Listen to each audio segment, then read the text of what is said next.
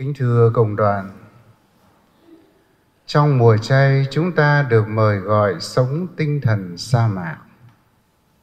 Thế nào là sống tinh thần sa mạc? Chúng ta đang sống trong một xã hội ồn ào, đầy bon chen, bận rộn, biết bao nhiêu lo toan, đủ đường. Sống tinh thần sa mạc là giữa những ồn ào bon chen của cuộc sống, chúng ta vẫn có giây phút lắng động, sống trong cô tịch, sống trong cầu nguyện, sống trong suy tư và sống trong tâm tình lắng nghe lời Chúa. Nói đến hoang địa, chúng ta nghĩ ngay đến một không gian mà nhiệt độ cao, sức sống không dồi dào, không có nước và không có tiện nghi.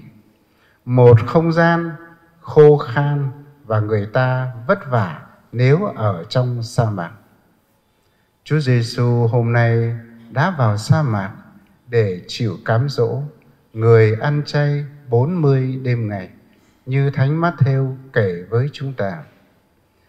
Trong truyền thống Kinh Thánh, con số 40 có nhiều ý nghĩa. Chúng ta nhớ trong sách sáng thế kể lại, vào một thời mà nhân loại tội lỗi đầy tràn, Thiên Chúa muốn hủy diệt một nhân loại tội lỗi ấy, cho nên Ngài làm mưa xuống 40 đêm ngày, gây nên một trận đại hồng thủy. Và trận đại hồng thủy ấy đã giết chết rất nhân loại u nhuốm màu tội lỗi trừ ông Noe và gia đình ông là những người đạo đức, công chính và có sự khôn ngoan chuẩn bị. Con số 40 cũng nói với chúng ta sau khi dân Do Thái ra khỏi Ai Cập, ông Môi-sen lên trên núi Sinai để cầu nguyện 40 đêm ngày. Và sau khi cầu nguyện 40 đêm ngày, Thiên Chúa đã ký kết giao ước với Israel qua trung gian ông Môi-sen. Thiên Chúa thiết lập với con người một mối tương quan và đưa ra những điều kiện, những giới răn để con người trở nên công chính. Còn số 40 năm cũng là hành trình sa mạc của dân tộc Do Thái sau khi ra khỏi Ai Cập để về đất hứa, thoát khỏi đất nô lệ để đến với bến bờ tự do. 40 ngày Chúa Giêsu ăn chay trong hoang địa để gặp gỡ Chúa Cha, cầu nguyện với Chúa Cha, để suy tư về sứ mạng Chúa Cha trao phó, để chịu cám dỗ và để nên vững vàng trong sứ mạng. Chính vì thế 40 ngày của mùa chay hôm nay đối với chúng ta bao gồm tất cả những ý tưởng, các sự kiện biến cố trong Kinh Thánh mà chúng ta vừa liệt kể. 40 ngày của mùa chay nhằm xóa đi một giai đoạn tội lỗi đoạn tuyệt với quá khứ đã nhuốm màu tội lỗi để nên thánh thiện. 40 ngày của mùa chay giống như ông môi sen cầu nguyện trên núi để chúng ta nhớ lại giao ước của chúng ta đã ký kết với Chúa bởi vì khi chúng ta lĩnh nhận bí tích thanh tẩy là chúng ta ký kết giao ước với Chúa. Chúng ta hứa với Chúa từ bỏ ma quỷ, chúng ta hứa với Chúa sống làm con cái sự sáng, chúng ta hứa với Chúa trở nên một tạo vật mới và chúng ta hứa với Chúa gắn bó đi theo Đức Giêsu để làm môn đệ của người. Vì thế như ông môi sen lên núi cầu nguyện 40 đêm ngày và sau đó Thiên Chúa thiết lập giao ước với dân tộc Israel. 40 ngày để chúng ta nhớ lại những điều ấy. 40 ngày giống như 40 năm hoang trong hoang địa mà dân tộc Do Thái đã trải qua để trở về đất hứa bởi vì đất hứa là đất của hạnh phúc. Đất hứa là đất Thiên Chúa trao tặng, đã hứa với ông Abraham. Đất hứa đem lại cho dân tộc Do Thái sự độc lập và niềm vui ở mọi khía cạnh. Con người luôn luôn bị nô lệ bởi tội lỗi dưới ách của ma quỷ nô lệ của những đam mê, nô lệ của những khuynh hướng đi trái ngược với giáo huấn tin mừng. Mùa chay là mùa thoát ra khỏi những ràng buộc ấy để trở thành con người tự do, con người tự do và đó là sự tự do của con cái Thiên Chúa. 40 ngày của mùa chay cũng là thời gian thanh tẩy như Đức Giêsu đã vào cầu nguyện trong sa mạc. Như thế kính thưa cộng đoàn, thời gian 40 ngày của mùa chay giúp cho chúng ta trở nên con người mới, giúp cho chúng ta nhìn lại chính mình, giúp cho chúng ta thoát ra khỏi những đam mê, những khuynh hướng ràng buộc, giúp cho chúng ta gặp gỡ Thiên Chúa để gắn bó với người và giúp cho chúng ta chiến thắng ba thù. Trong ngôn ngữ bình dân chúng ta vẫn gọi là ba thù, thế gian này là cõi ba thù, trốn ba thù, ba kẻ thù. Thứ nhất là ma quỷ, thứ hai là thế gian, thứ ba là xác thịt. Ma quỷ vẫn hiện diện trong thế giới này. Kinh Thánh đã nói đến ma quỷ, Chúa Giêsu đã trừ diệt ma quỷ và ma quỷ đã cám dỗ Chúa Giêsu.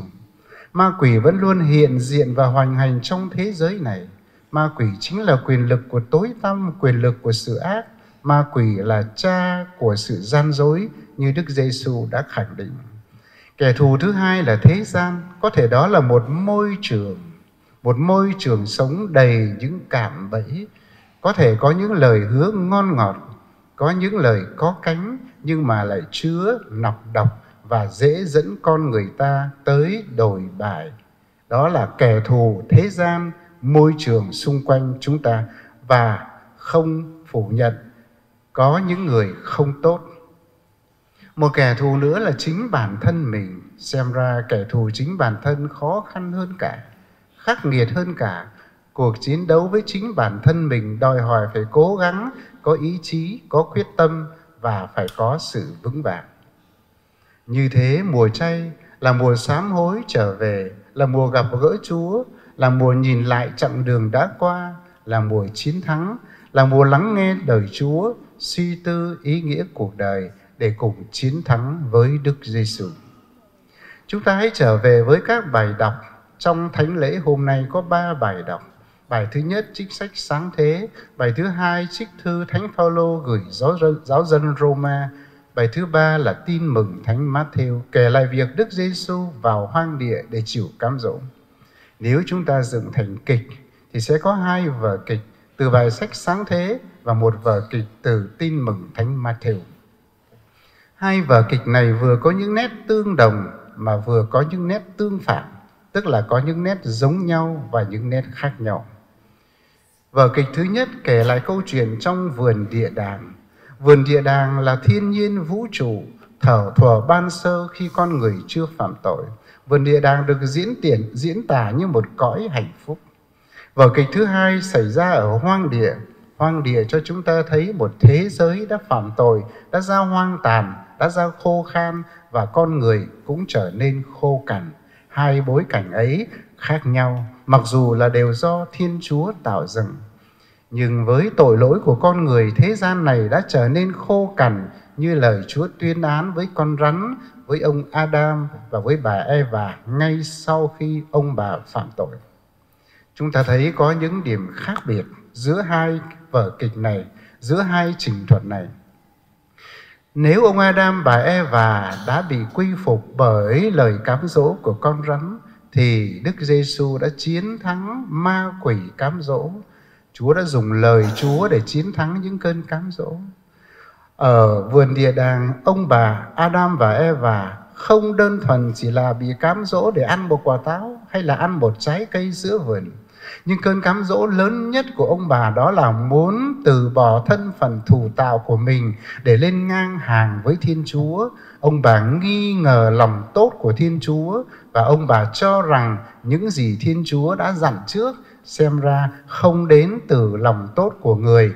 Bởi vì ma quỷ nói với ông bà, chẳng chết chóc gì đâu, nhưng mà chúa biết ngày nào ông bà ăn trái cây này, ông bà sẽ lên ngang hàng với thiên chúa như thế ma quỷ con rắn gieo rắc vào lòng ông bà, sự nghi ngờ thiên chúa và muốn lên ngang hàng với người.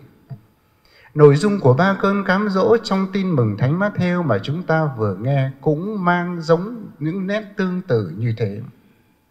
Không đơn thuần chỉ là cái bánh ăn, nhưng mà đó còn là sự coi bản thân mình là hơn hết muốn lên ngang hàng với thiên chúa, muốn thử thách thiên chúa và muốn phủ nhận quyền tối thượng của người trong cuộc đời. Muốn lên ngang hàng với thiên chúa, không cần đến thiên chúa, mình có thể thay thiên chúa được và coi mình là quyền năng tối thượng. Đó là cơn cám dỗ mà Chúa Giêsu đã gặp phải trong hoang địa. Thưa quý ông bà và anh chị em, đó cũng là cơn cám dỗ trải qua mọi thế hệ trong lịch sử và đó cũng là những cơn cám dỗ mà chúng ta đang gặp phải trong ngày hôm nay. Nếu chúng ta suy tư trong đời sống trong xã hội, trong bối cảnh của chúng ta, thì đã các cơn cám dỗ tự chung đều là muốn gạt bỏ thiên chúa ra khỏi lại đời mình, không muốn lắng nghe giáo huấn của người và coi mình là trung tâm vũ trụ, đồng thời có thể giải quyết được tất cả các vấn đề bằng trí khôn của mình, và bây giờ lại có trí tạo ờ, ờ, thông minh nhân tạo. Người ta có thể làm được mọi sự nhờ khoa học, kỹ thuật và những phát triển tiến bộ của loài người.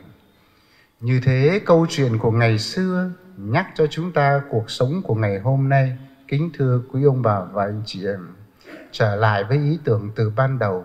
Mùa chay là mùa của sa mạc. Mặc dù sống giữa đô thị đầy bận rộn, bon chen, tính toán, ồn ào.